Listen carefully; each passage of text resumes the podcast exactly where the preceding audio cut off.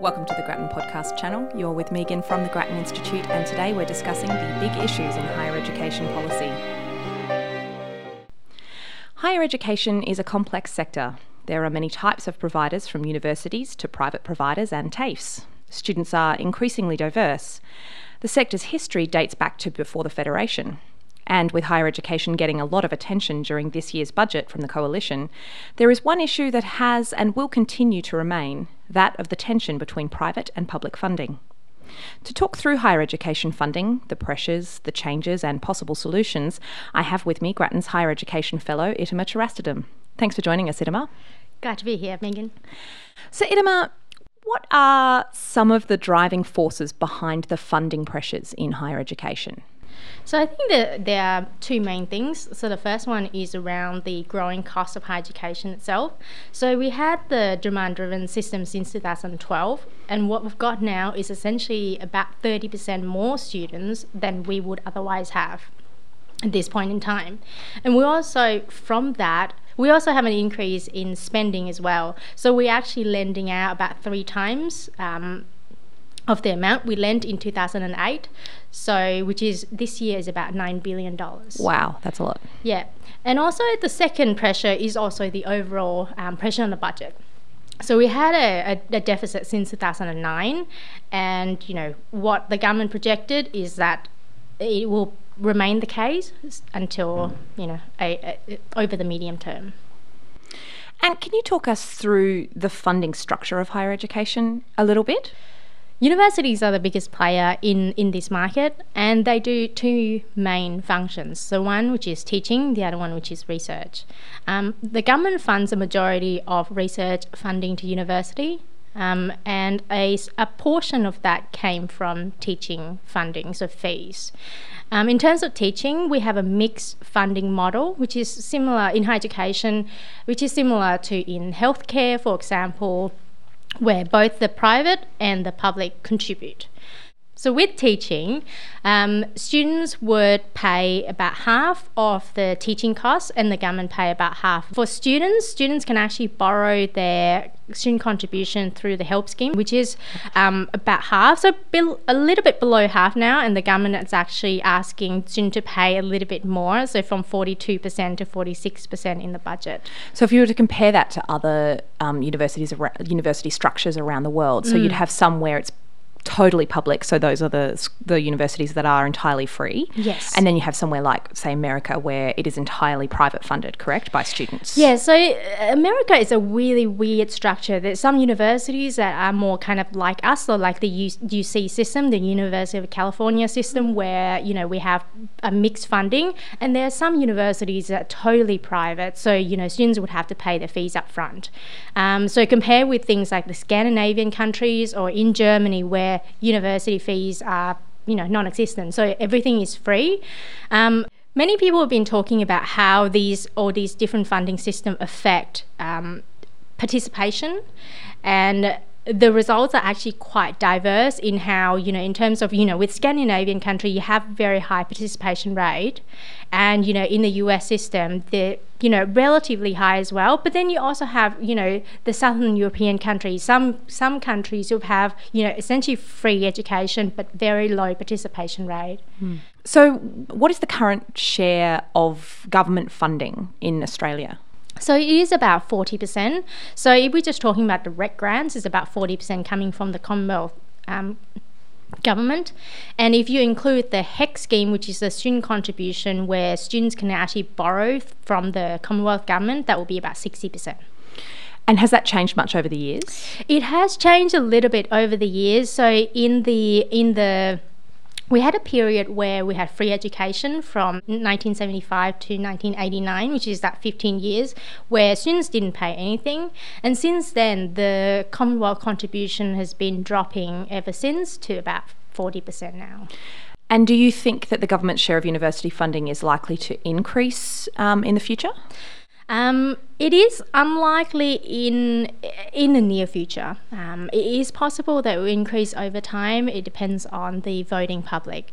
The what we've got now is that we have you know pressure on, on the budget. You know we have deficit for a number of years, and the problem with what we've got now is that the voting public doesn't think that we should, um, that the, the voting public doesn't prioritize higher education, so education in general, over other things like, you know, um, healthcare or, you know, stimulating jobs or even housing affordability. And what if we were to see a change of government? It is unlikely to change. Um, the Labor has been promising no cut to higher education um, in you know for the last couple of years, but history suggests that it is more difficult when you're in government, when you actually have to balance the budget, when you're actually facing pressures from many other aspects of the budget. And the reason I'm saying that is because under the Gillard government, um, a few years ago, they actually proposed an efficiency dividend, which meant that there will be 2.3, about 2.3 billion cuts to the system. That cut didn't go through at the time, but it would have been a cut to the higher education sector. So, really, across the board in terms of government, that there's a, a general feeling that cuts are necessary in the higher education area. Absolutely. Mm. Um, one of the most talked about issues following this year's budget was the changes to the income threshold for help repayments, which is seen to be one of the ways um, that we can reduce the level of funding going to the higher education sector. And that's similar to something that we here at Grattan proposed, correct? Yes, absolutely. Why do you think this proposal should be supported? So the government proposed um, reducing the threshold from $52,000 to about $42,000 and the, the, the rate at which you repay is also changing. So instead of 2%, you're repaying 1%. So going from 52 of 2% and to 42 at 1%. So that means you're repaying at about $8 a week. Um, what does that work out to a year? 420 oh the moderate amount, but if you're actually earning for um, forty-two thousand dollars, um, uh, you know, many many would, would find it um, somewhat uncomfortable, hmm. obviously. Mm. Um, but it is a moderate amount, and we had that we had the threshold, which is just above this level a while ago in the Howard year. So I think it was in 1995 when we had the kind of a massive reduction in threshold, and that at that point the threshold was about $35,000. But you actually repay a larger proportion of your income. So instead of 1%, it was about 3%. So this is actually, in terms of the impact on your budget, is actually smaller, much more moderate. Um, the reason we actually we we recommended a version of this which is from 52 to 42 is because we think going to 42 would make the would make the support more targeted so currently for those who would be affected by this, so going from 52 to 42, about half of them are actually partnered.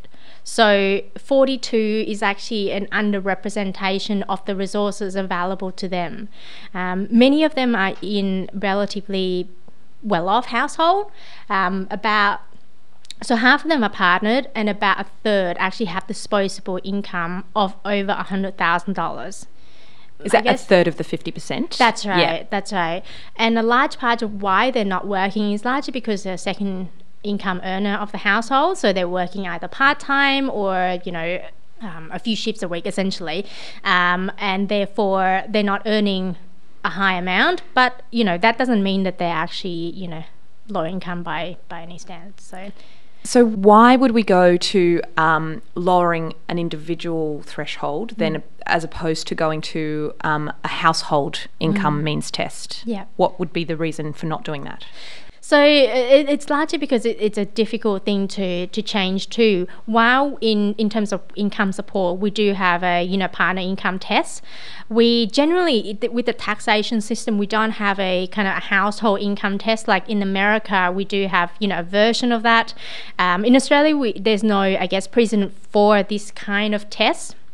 Um, for things like taxation, and that's why we don't have it. And um, Another reason why we actually supported this reduction in threshold is largely because we think that the current threshold is more generous than other forms of income support. Mm. So if you compare with things like Newstart, so Newstart cuts off at about 20, 25, 26,000 dollars. Now, the threshold currently is at 52, it will be reduced to 42. So it's still much more generous than things like Newstart, things like low income healthcare card, things like minimum wage, which is about $36,000. Mm-hmm. So it is still more generous than those things. And we think that at the end of the day, help is trying to provide essentially a risk management tool. And this tool should be more consistent with other forms of risk management that we actually provide to um, other people in society. So we talked a little bit about at the beginning about you know what are the funding pressures that are currently in the higher education space, but why why are these changes that we've just talked about? Why are they so important now more than ever? So I think it's more it's it's more important now than ever because we have been um, spending more than what we can actually bring in through the through the consolidated budget, and you know the sector itself has been growing rapidly over the last few years since the demand-driven system, and that meant that now universities can enroll as many students as you know as they want to. And that has made a massive improvement in terms of access to low SES students but at the same time, we know that they actually put even more pressure on the budget. And to actually trying to avoid the cap coming back onto the system and therefore limit the access um, for low SES students, we need to think about a way which we can reduce the pressure on the budget, which has which limits the impact on students, on universities, on research, and on the society. And what we think is that reducing or changing help thresholds or changing help settings is a way which we can retain, essentially retain enrolments from low SES students, which means it has limited impact on the budget and therefore keep expanding the sector.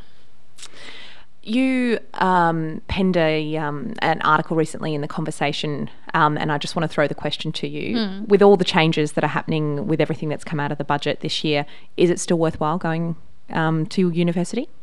Um, overall, yes. So, um, so university going to university would mean that you know overall you still have a lower unemployment rate. You're still getting a better job in general, so you get m- more likely to get professional jobs and, and managerial jobs in general um, than those who didn't go to university.